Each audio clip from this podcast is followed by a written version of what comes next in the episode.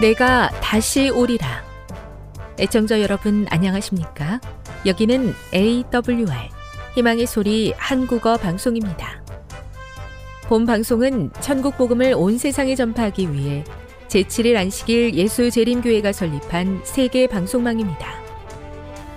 AWR 희망의 소리는 유럽, 라틴 아메리카, 아프리카, 러시아, 아시아의 방송망을 통해 전 세계에 복음을 전파하고 있습니다. AWR 아시아 희망의 소리 방송국은 한국어 방송을 매일 5시간씩 송출하고 있습니다. 희망의 소리 방송은 인터넷과 스마트폰을 통해서도 언제나 청취하실 수 있습니다. 들으실 수 있는 인터넷 주소는 awr.org입니다. 유튜브로는 awr 코리아로 검색하시면 됩니다. 이 시간 희망의 소리 한국어 방송과 함께 보람있고 유익한 시간 되시기 바랍니다. 내가 다시 오리라. 여기는 AWR 희망의 소리 한국어 방송입니다. 주파수 안내입니다. 괌에서 송출하는 우리 방송은 한국 표준시로 밤 11시에 9,580kHz로 다음 날 오전 6시에 9,860kHz로 각각 1시간씩 방송하고 있습니다. 우즈베키스탄에서 송출하는 우리 방송은 한국 표준시로 밤 9시에 15,530kHz로 밤 10시에 9,740kHz로 타지키스탄에서는 밤 9시에 15,255kHz로 각각 1시간씩 방송하고 있습니다. 애청자 여러분의 많은 청취 바랍니다.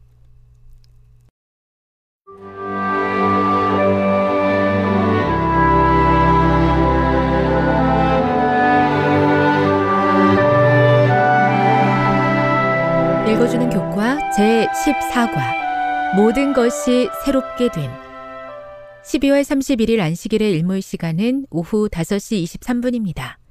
기억절입니다. 보좌에 앉으시니가 이르시되 보라 내가 만물을 새롭게 하노라 하시고 또 이르시되 이 말은 신실하고 참되니 기록하라 하시고 요한계시록 21장 5절 성경은 우리에게 다음과 같은 소망을 준다. 우리는 그의 약속대로 의가 있는 곳인 새하늘과 새 땅을 바라보도다.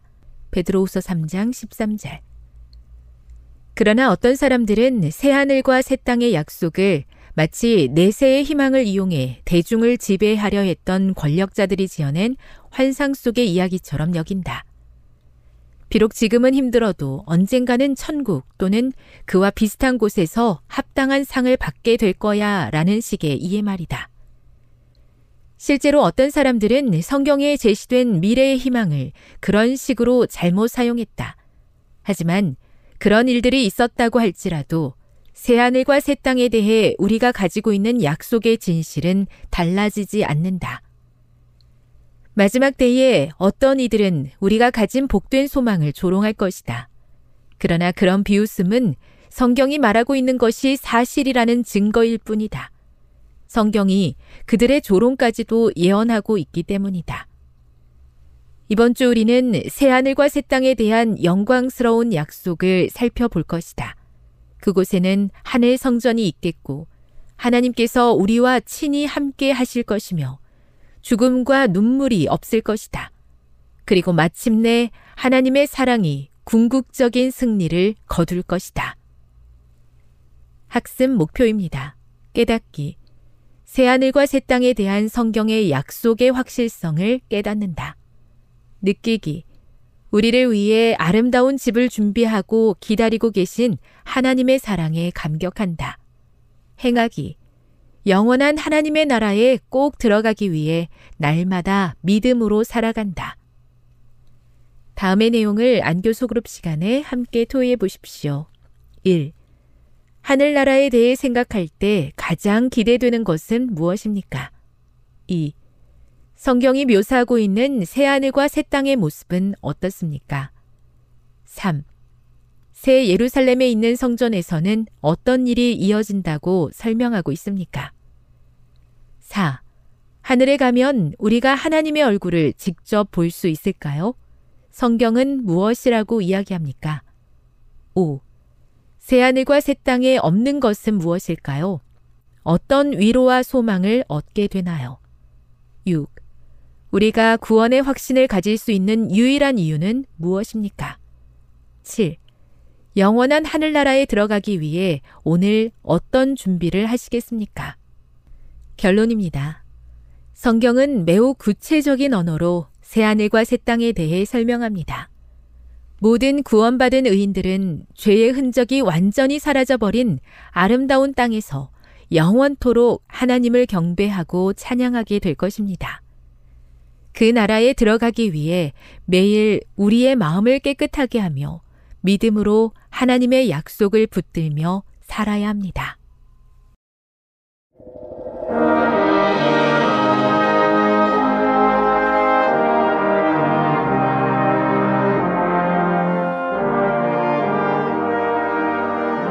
시청자 여러분 안녕하십니까? 하나님의 귀한 말씀으로 감동과 은혜를 나누는 시간입니다. 오늘은 하나님께 이쁨 받는 비결 이런 제목으로 말씀을 준비했습니다 먼저 창세기 28장 10절로 15절 말씀을 봉독해 드리겠습니다. 야곱이 부엘세바에서 떠나 하란으로 향하여 가더니 한 곳에 이르러는 해가 진지라. 거기서 유숙하려고 그곳에 한도를 취하여 베게 하고 거기 누워 자더니 꿈에 본즉 타닥다리가 땅 위에 섰는데 그 꼭대기가 하늘에 닿았고 또 본즉 하나님의 사자가 그 위에서 오르락 내리락 하고 또 본즉 여호와께서 그 위에 서서 가라사대 나는 여호와니 너의 조부 아브라함의 하나님이요 이삭의 하나님이라 너 누운 땅을 내가 너와 내 자손에게 주리니 너의 자손이 땅의 티끌같이 되어서 동서남북에 편만할지며 땅의 모든 족속이 너와 너의 자손을 인하여 복을 얻으리라. 내가 너와 함께 있어 네가 어디로 가든지 너를 지키며 너를 이끌어 이 땅으로 돌아오게 할지라. 내가 너에게 허락한 것을 다 이루기까지 너를 떠나지 아니하리라. 하나님께서 야곱을 예뻐하시는 장면이 여기 자세하게 기록되어 있습니다. 우리 애청자 여러분들은 이쁨 받아보신 적이 있으십니까? 집안에서 부모님에게 이쁨이나 칭찬을 받아보신 적이 있으십니까? 마을에서 어른들에게 이쁨 받거나 귀여움을 받아보신 적이 있으십니까? 학교에서 선생님들에게 이쁨 받아보신 적이 있으십니까? 회사나 직장에서 상사로부터 이쁨 받아보신 적이 있으십니까? 그때의 기분이 어떠셨습니까? 저는 가난한 집 농부의 삼남 이녀 중 넷째로 태어났습니다. 되돌아보면 그 시절을 어떻게 보냈는지 지금 생각만 해도 아찔합니다. 집이 너무 가난해서 먹을 것, 입을 것, 생활하는 모든 것이 너무도 어려웠습니다. 집안이 왜 그렇게 힘들고 쪼들게 되었는지 부모님은 나중에야 저희들에게 말씀을 해주셨습니다. 저희 아버지가 친척의 빚 보증을 쓰셨다가 그만 논과 밭 모두를 날렸다는 것입니다. 그러다 보니 저희는 부모님과 다섯 자녀들이 초가집 단칸방에서 생활을 해야 했습니다. 한여름이면 마루도 없는 집이었기에 비가 오지 않는 날이면 마당에 멍석을 펴고 잠을 잤습니다. 추운 겨울이면 모두가 한 방에서 잠을 잤는데요. 서로 이불을 끌어당겨 덮느라고 전쟁을 치르기도 했습니다. 결국은 저희 아버지가 가난의 어려움을 이기기 위해서 건너 마을에 머슴으로 가셨습니다. 집에서 홀로 다섯 남매를 키워하는 어머니는 눈만 뜨면 남의 집으로 일을 가실 수밖에 없었습니다. 산으로, 들로, 논으로 밭으로 그렇게 일을 하셔야 다섯 자녀들의 배를 채울 수 있었습니다. 저는 지금도 생생하게 기억을 하고 있습니다. 제가 초등학교 6학년 때 큰 누나도 도시로, 형도 서울로, 작은 누나도 남의 집으로. 집에는 저와 세 살 아래의 동생만 남았습니다. 뜨거운 여름이었습니다. 그날도 저희 어머니는 산에 있는 공밭에 풀을 뽑기 위해 가셨습니다. 임신 중이었습니다. 이미 배가 남산만하게 부풀어 올라 있었습니다. 그럼에도 불구하고 저희 어머니는 자식들 입에 거미줄을 치지 않기 위하여 남의 집 일을 가신 것입니다. 저는 학교에서 돌아와 부전히 저녁밥을 지었습니다. 우리들은 그렇게 해야 했습니다. 남자든 여자든 부모들이 일을 나가시면 집에서 일을 그렇게 해야 했습니다. 그런데 날이 이미 어두워지고 캄캄한데도 일을 가신 어머니가 오시지 않는 것입니다. 그래서 어린 제가 산길을 더듬어 캄캄한 산으로 올라가기 시작했습니다. 한참을 올라가는데 풀숲에서 신음 소리가 들려왔습니다. 바로 우리 어머니의 신음소리였습니다. 하루 종일 더위와 일에 시달린 어머니가 쓰러져 계시는 것입니다. 그러셨습니다. 배가 남산만큼 부른 어머니는 그날 더위와 일에 지쳐 그렇게 쓰러지신 것입니다. 왜 그렇습니까? 그렇게라도 일을 해야 자식들 입에 거미줄을 치지 않을까 그렇게 하신 것입니다. 저는 나중에 알았습니다. 저희 부모들이 남의 집 머슴살이를 가고 일을 하신 그 이유가 꼭 먹는 것 때문만은 아니라는 것을. 바로 자식들을 공부시키기 위해서도 그렇게 했다는 사실을 나중에 알았습니다. 저희 집은 그렇게 어렵기 때문에 저희 큰 누나가 제대로 학교를 다니지 못했습니다. 저희 형도 초등학교만 졸업하고 서울로 돈벌이를 가야 했습니다. 작은 누나도 제대로 학교를 다니지 못했습니다. 학교에 월사금, 수업료를 내지 못했기 때문에 그랬습니다. 저의 동생도 초등학교만 졸업하고 서울로 돈벌이를 떠났습니다. 생각해 보니 넷째인 저만 초등학교, 중학교, 고등학교, 대학교를 졸업했습니다. 왜 그랬는가? 그렇다고 제가 누나들이나 형, 동생을 밀쳐내고 혼자만 공부할 만큼 이기적이거나 특별히 욕심이 많은 사람도 아니었습니다. 머리가 특출나게 뛰어난 것도 아니었습니다. 생각해보니 단 한 가지 이유가 있었던 것 같습니다. 이것도 제 생각인데요. 그것은 바로 제가 유독 이쁨 받기 위해서 노력을 했던 것 같습니다. 하루는 저희 어머니가 일터에서 돌아오는데 굉장히 기분이 좋아 보이셨습니다. 그날은 바로 제가 학교 이야기 대회에 나가서 입상을 하여 상을 받은 날이었는데 학교 아침 조회 시간에 상 받을 학생들의 이름을 부르는데 저 이름도 불린 것입니다. 그런데 밭에서 마을 사람들과 일을 하고 있던 저희 어머니가 저의 이름을 마을 어른들과 함께 들으신 것입니다. 그래서 아들이 상을 받았다고 다른 어른들이 굉장히 부러워했다는 것입니다. 그래서 하루 종일 일하는데 힘들지도 않고 콧노래가 절로 나오더라는 것입니다. 그 이야기를 들은 저는 그날부터 어머니의 이쁨을 받는 것은 바로 상을 타는 것이라고 생각했습니다. 그래서 열심히 공부를 하기 시작했습니다. 무엇이든지 상 받을 일이 생기면 다 참가했습니다.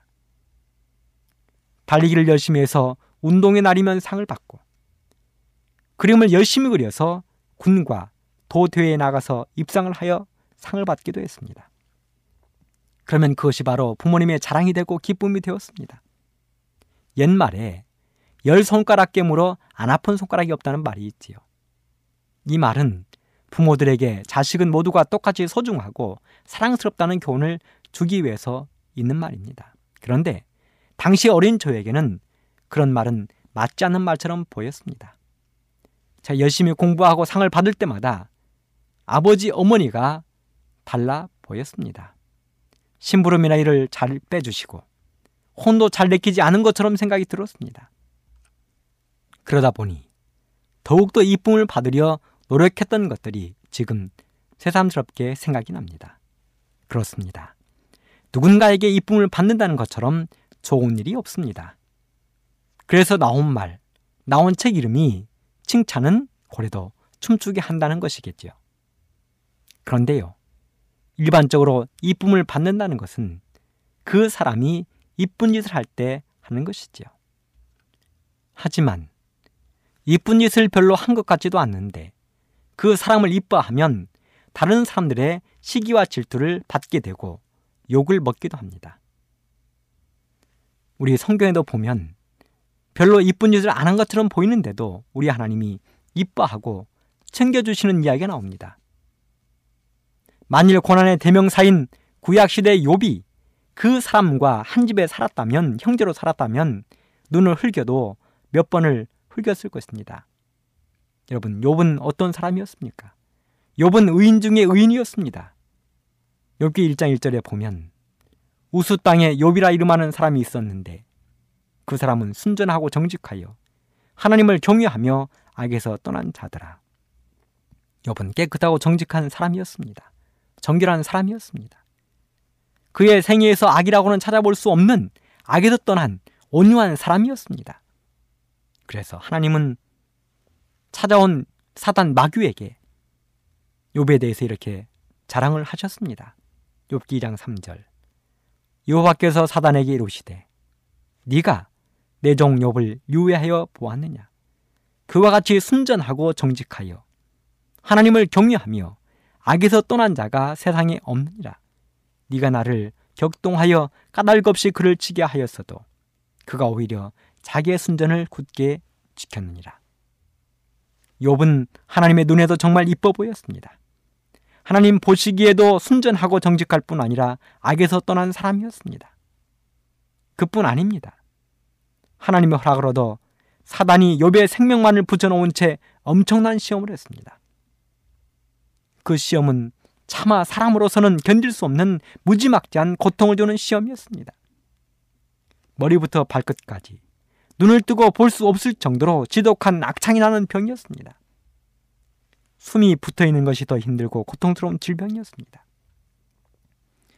욥기 2장 7절 10절에 보면 사단이 이에 요 앞에서 물러가서 욥을 쳐서 그 발바닥에서 정수리까지 악창이 나게 한지라 욥이 제 가운데 앉아서 기와 조각을 가져다가 몸을 긁고 있더니 그 아내가 그에게 이르되 당신이 그래도 자기의 순전을 굳게 지키느뇨 하나님을 욕하고 죽으라 그가 이르되 그대의 말이 어리석은 여자 중 하나의 말 같도다. 우리가 하나님께 복을 받았은즉 재앙도 받지 아니하겠느냐 하고 이 모든 일에 욥이 입술로 범죄지 아니하니라. 얼마나 보기에 고통스럽고 안타까웠으면 사랑하는 부인이 하나님을 욕하고 죽으라고 이야기했을까요? 그럼에도 불구하고 오히려 아내를 꾸짖으며 입술로도 범죄치 아니할 정도로 욥은 하나님을 신뢰했습니다. 그런 욥에게도 하나님이 이런 시험을 허락하셨는데 오늘 소개된 이 사람은 그런 모습이라곤 손톱만큼도 찾아볼 수 없는 것 같은데 하나님이 이뻐하신 것입니다. 하나님만 이뻐하시는 것이 아니라 그의 어머니도 그를 지극히 사랑한 것입니다. 그 사람은 바로 그 주인공은 오늘 본문을 읽은 성경절에 등장하는 야곱입니다. 그 야곱을 하나님이 얼마나 이뻐하셨는지 이혼의 신에 표현된 말씀을 살펴보겠습니다. 살아남는 이들 97쪽 야곱과 에서는 두 계층을 대표한다. 야곱은 의인을 대표하고 에서는 악인을 대표한다. 에서가 사백인을 거느리고 야곱에게로 나아간 것을 알았을 때 겪은 야곱의 고민은 주님의 재림 직전에 의인을 죽이라는 법령이 내릴 때 화란을 예표하는 것이다. 악인이 그들을 둘러쌀 때 야곱과 같이 저의 생명을 보존하기 위한 아무런 피나처도 찾지 못하고 마음은 고민으로 가득 찰 것이다. 천사가 야곱 앞에 이르자 그는 천사를 단단히 붙들고 밤새도록 그와 더불어 씨름하였다. 의인들도 역시 저들의 환란과 고민 중에 야곱이 천사와 더불어 씨름한 것처럼 기도로서 하나님과 더불어 씨름할 것이다. 야곱은 깊은 고민에 쌓여 에서의 손에서 구원해 주시기를 밤새도록 기도하였다. 의인들도 마음의 고통 가운데에서 저희를 둘러싼 악인의 손에서 구원해 달라고 밤낮으로 하나님께 부르짖을 것이다. 보십시오. 하나님이 야곱을 얼마나 이뻐하시는지. 야곱은 의인을 대표한다는 것입니다. 여러분 대표를 아무나 하는 것입니까? 우리는 많은 일들 속에서 대표를 선출할 때가 있습니다. 운동 경기를 할 때도 대표 선수를 뽑습니다. 그리고 그 대표는 한 나라를, 한 단체를 대표하는 사람이기에 가장 잘하는 사람, 어디에 내어놓아도 손색이 없는 사람을 뽑습니다. 그렇기에 한 나라를 대표하는 선수를 뽑기 위하여 여러 차례에 걸쳐서 시험을 합니다.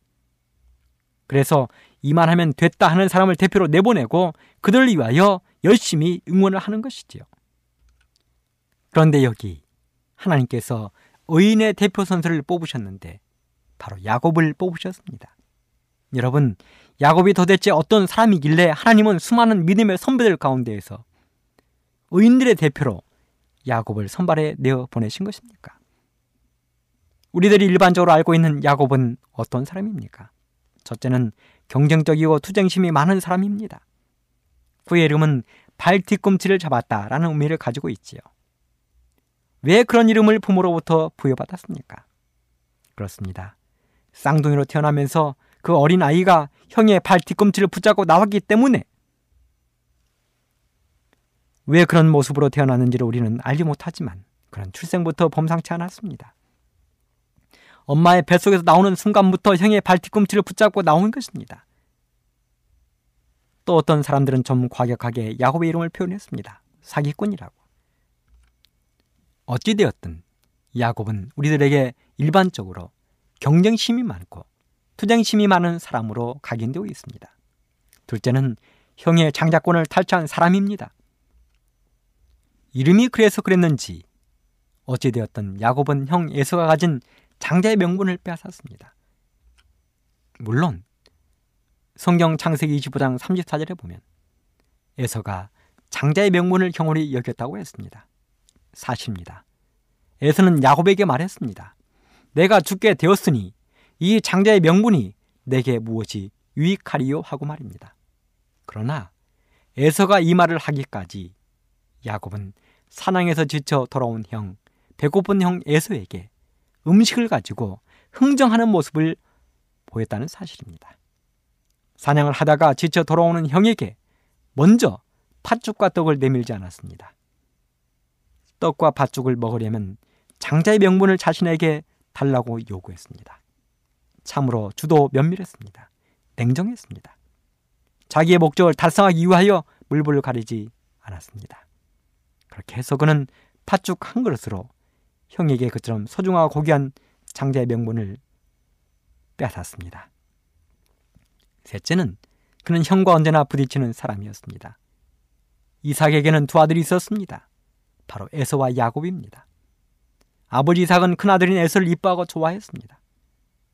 사실 에서는 자기 중심적인 이기적인 사람이었습니다.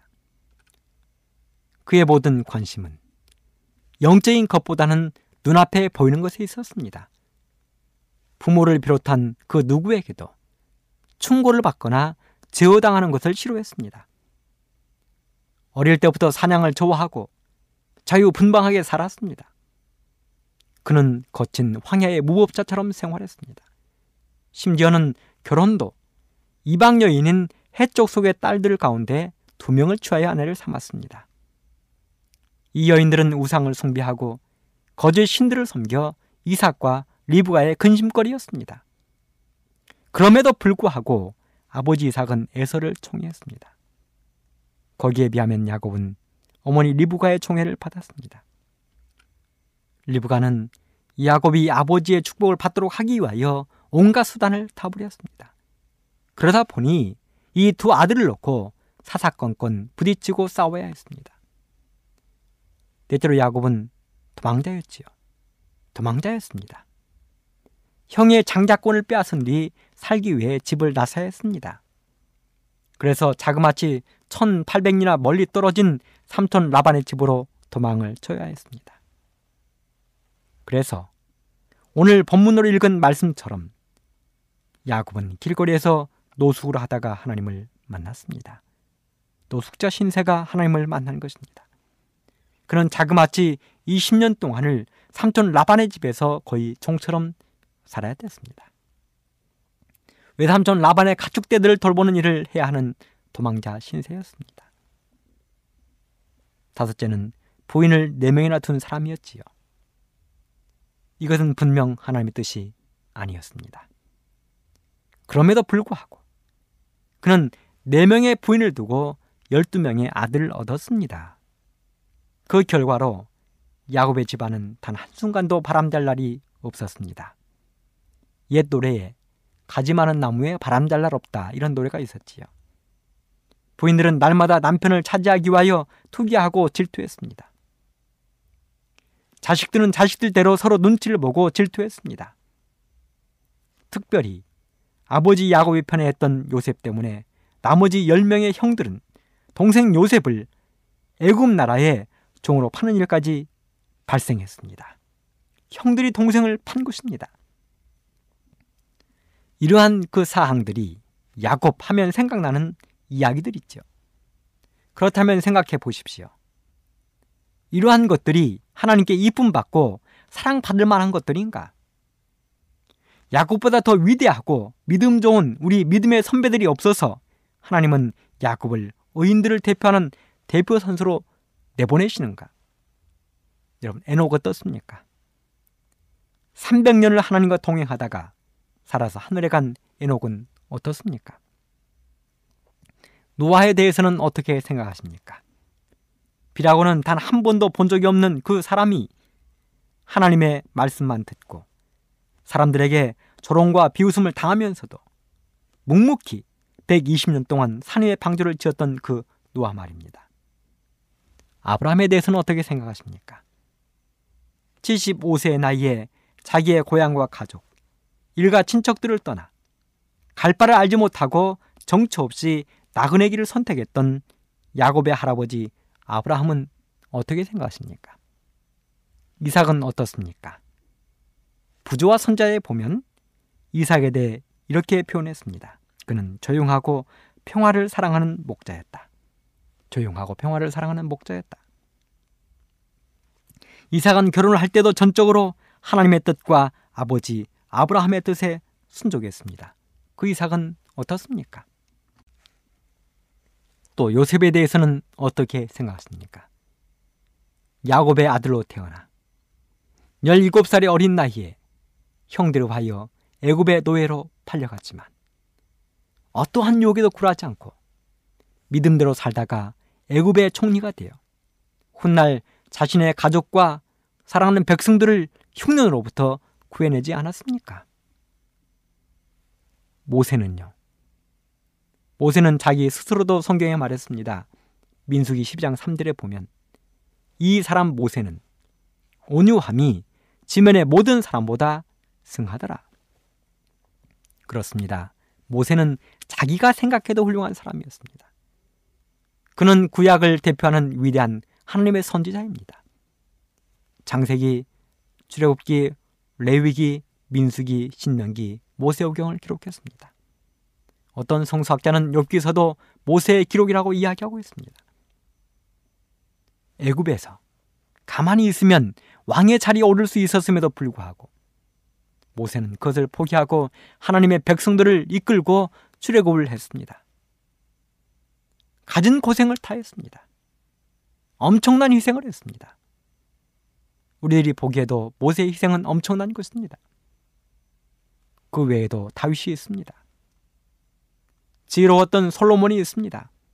여러분 다니엘 생각해 보십시오.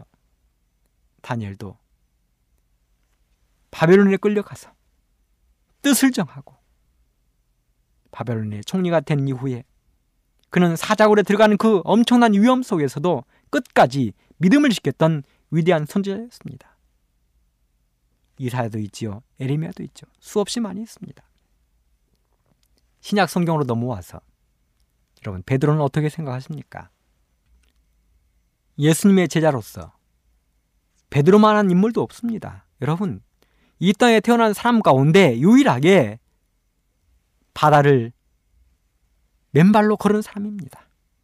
물 위를 걸은 사람입니다. 또 요한이 생각나는군요. 요한 어떻게 생각하십니까? 사랑의 사도로서 예수님을 가장 많이 닮은 제자였습니다. 위대한 요한계시록을 기록했습니다. 그리고 어쩌면 의인들의 대표 선수로 가장 적합해 보이는 사도 바울이 있습니다. 사도 바울은 내놓을 명함이 너무나 많은 사람이었습니다. 사도 바울은 명함의 바리새인이라고 기록했습니다. 그는 가말리엘의 문화생이었습니다. 사내들인 회원이었습니다. 율법의 의로는 흠이 없는 사람이었습니다. 오늘날로 말하면 서울대 법대를 졸업하고 국회의원이 된 사람입니다. 그런 사도 바울이 예수님을 믿기 위하여 모든 걸 포기하고 복음 증거하다가 목숨을 내놓은 순교자였습니다. 성경 14권을 기록했습니다. 그런데 우리 하나님은 이런 훌륭하고 좋은 사람들을 뒤로 해놓고 야곱을 선택해서 우리 의인의 대표라고 말씀하셨습니다. 무엇이 그렇게 만들었을까요? 무엇이 그렇게 야곱을 하나님이 이뻐하게 만들었을까요? 우리 부조와 선자에 기록된 야곱의 면면을 찾아보도록 하겠습니다. 부조와 선자 177쪽 사려 깊고 부지런하고 집안일을 돌보며 항상 현재보다 미래를 더 많이 생각하는 야곱은 양떼를 돌보고 박하는 일에 종사하며 집안에 있는 것을 만족스럽게 여겼다. 그의 꾸준한 참을성과 검약과 선견 지명은 그의 어머니에게 높이 평가되었다. 그의 애정은 깊고 강하였으며 그의 온순하고 끈질긴 친절은 에서의 소란스럽고 우발적인 친절보다 어머니를 훨씬 더 행복스럽게 했다. 여기 야곱의 여러 가지들을 기록했습니다. 야곱의 성품들을 기록했는데요. 정리해 보자면 첫째, 야곱은 사려 깊은 사람이었다는 것입니다. 둘째는 부지런한 사람이었습니다. 셋째는 현재보다 미래를 더 많이 생각하는 사람이었습니다. 넷째는 모든 일에 만족할 줄 아는 사람이었습니다. 다섯째는 애정이 깊은 사람이었습니다. 여섯째는 온순한 사람이었고, 일곱 번째는 인내심이 있는 사람이었고, 여덟 번째는 친절한 사람이었다는 것입니다. 그럼 우리가 알고 있는 그 야곱의 모든 것들을 생각해보고 이 말씀을 다시 한번 되짚어보면 야곱이 얼마나 품성적으로 훌륭했는지를 우리는 알게 되는 것이지요. 그것뿐이 아닙니다. 정말 중요한 이야기를 이연의 신에서는 계속하여 이렇게 기록하고 있습니다. 부조와 선지자 178쪽 야곱은 장자의 명분이 자신에게 주어지리라는 하나님의 암시를 어머니에게서 배우고 그의 마음은 그것이 줄 특권에 대한 말할 수 없는 소망으로 충만하였다. 그가 갈망한 것은 아버지의 재산을 소유하는 것이 아니었다.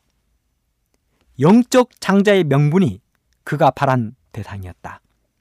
의로운 아브라함이 한 것 같이 하나님과 교통하는 일, 자신의 가족을 위하여 속죄의 제물을 드리는 일, 택하신 백성과 약속된 메시아의 조상이 되는 일, 언약의 축복에 포함된 영원한 나라를 유업으로 얻는 일 등이 그가 획득하고자 열망한 특권과 명예였다.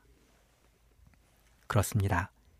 야곱이 장자의 명분을 얻는 것은 형에게 훔친 것, 사기친 것이 아니라 말할 수 없는 열망 가운데서 얻은 것이라는 것입니다. 그리고 장자의 명분을 통해서 얻을 재산 때문에 장자의 명분을 원했던 것이 아니라 영적인 장자의 명분을 얻고자 했다는 것입니다. 야곱에게 중요한 것은 재산이 아니었습니다. 야곱에게 중요한 것은 하나님과 교통하고 하나님께 가정을 대신해서 재물을 드리고 할아버지인 아브라함을 통하여 약속된 메시아의 조상이 될 뿐 아니라 영원한 나라를 얻는 그것이 그가 장자의 명분을 얻고자 한 이유라고 연애시는 기록하고 있습니다. 야곱 멋있지 않습니까? 정말 멋있지 않습니까? 이런 야곱을 어찌 하나님이 이뻐하지 않을 수 있으며 의인의 대표로 내세우지 않을 수 있겠습니까? 사랑하는 우리 애청자 여러분, 북한 동포 여러분, 해외 동포 여러분, 이런 야곱의 정신, 이런 야곱의 신앙, 이런 야곱의 믿음을 우리 함께 본받게 되기를 간절히 바랍니다. 그러면 하나님께서 야곱을 이뻐하신 것처럼 우리를 그렇게 이뻐하실 것입니다. 야곱처럼 하나님과 교통한 일이 행복하고 야곱처럼 영원한 나라를 사모합시다. 그래서 하나님이 이뻐하시는 우리 모두가 되어서 예수님 이 땅에 재림하시는 그날 여러분과 제가 한 사람도 빠짐없이 하늘 예루살렘에 들어가게 되기를 간절히 바라면서 오늘 말씀을 마치도록 하겠습니다. 감사합니다. 지금 여러분께서는 AWR 희망의 소리 한국어 방송을 듣고 계십니다.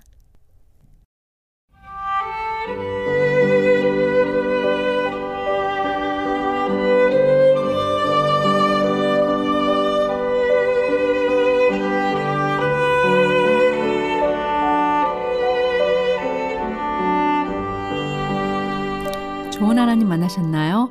삶 가운데서 만난 하나님의 사랑, 말씀 가운데서 만난 하나님의 사랑을 나누는 LT 시간. 저는 이영미 집사입니다. 오늘은 마가복음 7장 17절에서 23절에 있는 말씀을 함께 말씀 묵상하도록 하겠습니다. 기도하겠습니다. 주님, 오늘도 살아계신 주님을 만나 뵙기 원합니다.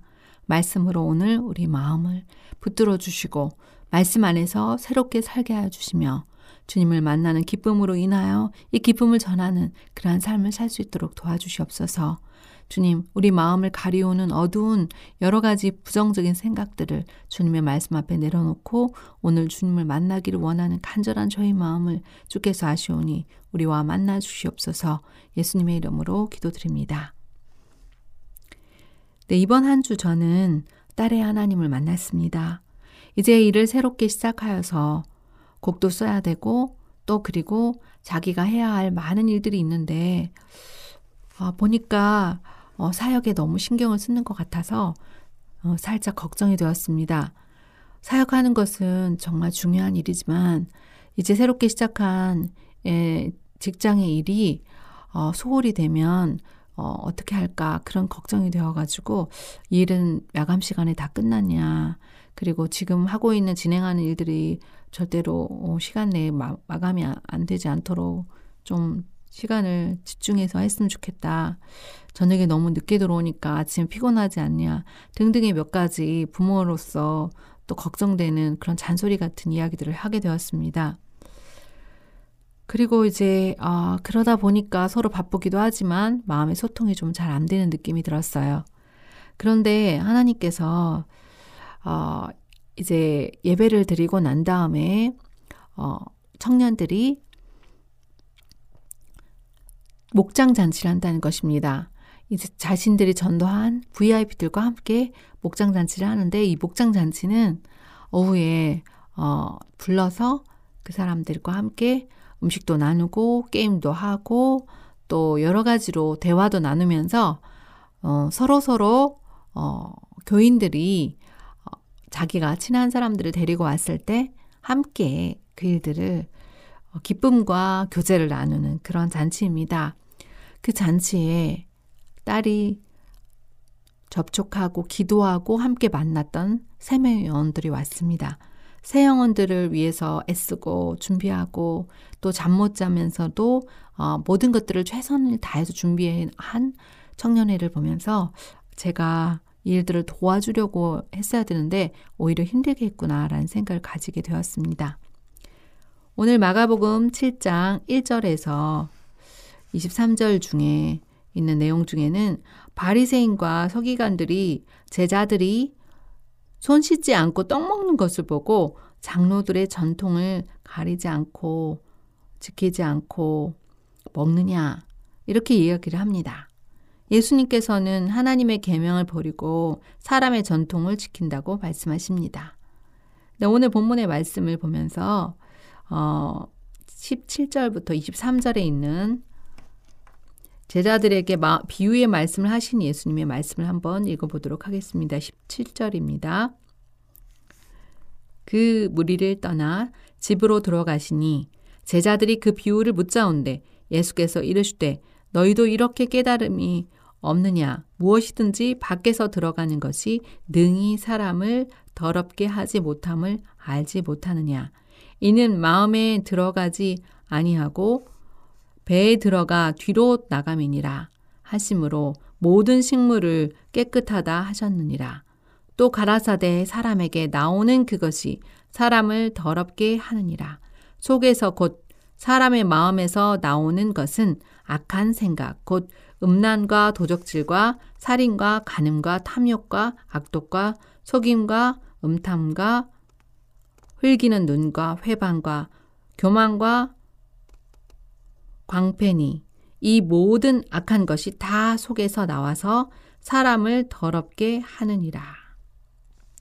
네, 오늘 본문의 말씀에서 손을 씻지 않고 제자들이 먹는다고 장로들의 전통을 지키지 않다, 않는다고 바리새인들이 과 서기관들이 어, 책망을 합니다. 그리고 이제 하나님을 계명을 저버릴 뿐만 아니라 전통을 지키지 않는다고 합니다. 이 말씀에 대해서 하나님께 예수님께서는 오히려 전통을 지키고 하나님의 계명을 저버리는 것이 외식하시는 거라고 말씀하셨고 또 제자들에게 이 비유의 교훈에 대해서 말씀하셨습니다. 저는 오늘 본문의 말씀 보면서 이 본문의 말씀에서 왜 예수님께서는 손을 씻지 않고 씻어 음, 음식을 먹는 제자들을 책망한 바리새인과 서기관들에게 외식하는 자들이라고 하셨는가? 왜 사람에게서 나오는 것이 사람을 오히려 더럽게 한다고 말씀하셨을까? 여기에 질문을 하면서 말씀을 보게 되었습니다. 먼저 사람의 마음에서 나오는 것이 무엇일까? 이 본문에서 보면 악한 생각이 나온다 했습니다. 악한 생각이란 무엇입니까? 음란, 교만, 우매함, 도둑질, 살인, 간음, 탐욕, 악독, 속임, 음탕, 질투, 비방 이러한 것들입니다. 정말 생각만 해도 사람을 힘들게 하고 또 사람들의 마음에 큰 괴로움을 주는 것들입니다. 죄에 속한 속성들입니다. 그런데 그에 비해서 밖에서 들어가는 음식들은 어떤 음식입니까? 네, 육신의 음식들입니다. 이것은 배로 들어가지만 또 뒤로 나옵니다. 그러면 결국 어떤 것이 내 아에게 남아 있습니까? 네, 바로 내 마음에서 나오는 것들, 내 내면과 생각 속에 있는 것이 사람을 더럽힌다는 말입니다. 그러면 이 생각들이 어떤 생각들인지 한번 어, 잘 좀 분석을 해보겠습니다. 첫 번째로 악한 생각 중에 남을 비판한 것이 있는데요. 자, 여기 보면 바리새인과 서기관들이 먼저 비판하는 말로 시작을 합니다. 유대인들은 장로들 전통을 지켜, 지키는데 손 씻지 않고 음식을 먹는다라고 합니다. 이것은 결국 성경설의 어떤 말씀과 연결이 됩니까? 형제의 눈 속에 있는 티는 보고 내 눈 속에 있는 들보를 빼려 어, 보지 못한다는 그 말씀과 연결이 됩니다. 네, 부정한 손, 실제한 손을 먹는 것은 사실은 그 사람의 문제입니다. 그런데 그것을 보았다는 것입니다. 어떤 눈으로 보았을까요? 네, 남들이 그렇게 보는 눈을 음, 씻지 않고 보는, 먹는 것을 어, 어떻게 저럴 수가 있어 하고 비판의 눈으로 바라보는 것입니다. 그리고 이 비판의 눈은 또한 이 제자들이 이러는데 예수님은 어떻게 하나 또 옆에 보는 비판과 헤아림은 함께 하는 것입니다. 예수님께서는 어떤 말씀을 하십니까? 이들에게 어찌하여 당신의 제자들은 장로들의 전체, 전통을 준행하지 않습니까? 라는 말을 하는 이 바리새인과 서기관들을 향하여 예수님께서는 비판의 눈으로 같이 보셨나요? 아마도 안타까운 눈으로 보셨을 것입니다. 얼마나 자기 자신의 연약함을 보지 못하고 다른 사람의 허물을 보는 이 바리새인과 서기관들, 하나님의 말씀을 안다고 하는 자들, 말씀을 가르치고 자, 가르치고 있는 그 자, 사람들에게 말씀하십니다. 여기에 대해서 예수님의 반응은 외식하는 자라는 단어로 표현합니다. 입술로는 공경하지만 마음에서 너희들은 멀다. 벌써 예수님께서는 그 마음속의 생각을 꿰뚫어 보는 것입니다. 그리고 사람의 계명은 지키지만 하나님의 계명은 아주 잘 저버린다. 예, 사람은 정말 보이고, 보이고 또 내 주변에 가까이서 나를 나와 함께한 사람이지만 하나님은 보이지 않는다고 해서 하나님의 계명을 어긴다는 것입니다. 어떤 계명을 어깁니까? 그들은 부모님께 고르반 되었다 하면 부모에게 해야 할 자식의 의무를 마치 다 안 해도 되는 것처럼 생각한다는 것입니다. 결국 부모를 공경하라는 다섯 번째 십계명을 어기는 행동을 한다는 것입니다. 그리고 밖에서 들어가는 것은 어떤 것들이 있다고 했습니까? 네, 음식이죠. 육신을 위한 음식들입니다. 물론 그것들을 먹는다고 해서 안 좋은 음식을 먹는다고 해, 먹으면 당연히 몸에 해로울 수는 있지만 그보다 더 해로운 것은 바로 사람에게서 나오는 악한 생각, 외식, 곧 외식에 속하는 것들이라는 것입니다. 저는 오늘 본문의 말씀을 보면서 사람의 속에서 나오는 악한 생각이 사람을 더럽힌다. 라는 그러한 주제를 찾게 되었는데요. 자, 음식은 우리를 더럽히지 못합니다. 우리의 마음속 생각이 결국 우리 자신을 멸망으로 인도하는 것입니다. 일들에 대해서 한번 적용점들을 생각해 보게 되었습니다. 나에 있어서의 외식은 어떤 것인가? 바로 이 본문에 나온 대로 내 자신의 들보를 묵상하면서 이것을 어떻게 하나님 앞에 가져가서 해결을 할까라고 생각하는 것이 아니라 어, 저 사람은 왜 저렇게 예배 시간에 늦게 오지? 왜 저 사람은 이렇게 교회를 잘 빠지지? 아, 왜 사람, 왜 저 사람은 하나님의 일을 할 때 저렇게 열심히 안 하지? 등등의 이런 생각들, 그것이 바로 내 자신만 열심히 하나님의 말씀대로 순종하고 다른 사람들의 부족한 점을 오히려 도와야 될 역할을 해야 될 제가 외식하는 것이라는 것을 오늘 말씀 가운데서 보여주셨습니다. 그리고 누구에게 집중을 해야 되는가? 바로 내 옆에 있는 사람, 내 가까이 있는 사람에게 이 외식적인 모습을 가장 많이 보일 수 있는 것이 바로 나를 잘 아는 내 가까이 있는 사람들이잖아요. 그 사람들에게 어, 하나님께서 이 외식을 좋아하지 않으십니다. 하나님께서는 정말 진실을 원하시고 하나님께서는 정직한 가운데 자신의 죄를 죄된 모습을 하나님께로 가져오는 것을 오히려 좋아하십니다. 그래서 오늘 이 외식적인 나의 모습을 하나님께 가져가기 원합니다. 또한 어, 회개하기 원합니다. 내 생각, 내 눈, 그리고 내 손과 발이 했던 그 부정적이고 또 외식 같고 또 하나님 보시기에 악하다고 하실 수 있는 것들을 인하여 하나님께 이 사실들을 고백하고 용서받기 원합니다. 사실 하나님 말씀이 아니라면 우리 모두 그저 내 자신이 기준이기 때문에 어, 그렇게까지 내가 큰 죄인이란 생각이 안 들 때도 있습니다. 그러나 하나님 말씀에 비춰보면 하나님께서는 먼저 이 세상에 사람 만드실 때 하나님의 형상을 따라 만드셨고 서로 사랑하실 그 품성이 오늘 우리 안에 있어야, 있어야 함에도 불구하고 오늘 내 자신만을 사랑하고 이웃을 내 몸과 같이 사랑하라는 그 하나님의 말씀대로 살지 못한 저의 연약한 모습이 너무 오늘 이 본문의 말씀에 순종해야겠다는 결심을 갖게 해주십니다. 기도드리겠습니다. 주님, 오늘도 말씀 가운데서 바리생과 서기관들이 범한 죄가 바로 제 안에 있음을 보게 해주셔서 감사합니다. 하나님의 말씀을 사랑한다고 하면서 또 기도의 시간을 기뻐한다고 하면서 진정으로 하나님의 마음을 알지 못했던 저를 용서하여 주시옵소서. 하나님, 오늘도 마음에서 나오는 이 더러운 것들, 악한 것들에서 자유하기 원합니다. 오직 예수가 나오게 하여 주시고, 오직 예수의 열매가 맺히게 하여 주시옵소서. 주님은 살아계신 하나님이시며, 사람의 속 안에 나오는 그 약한 것들로 인하여 주님께서 참으로 안타깝게 오늘도 기도하고 계시는 줄 믿습니다. 주님, 오늘 저로 승리하게 하여 주시옵소서. 말씀으로 하나 되게 하여 주시옵소서. 예수님의 이름으로 기도드립니다.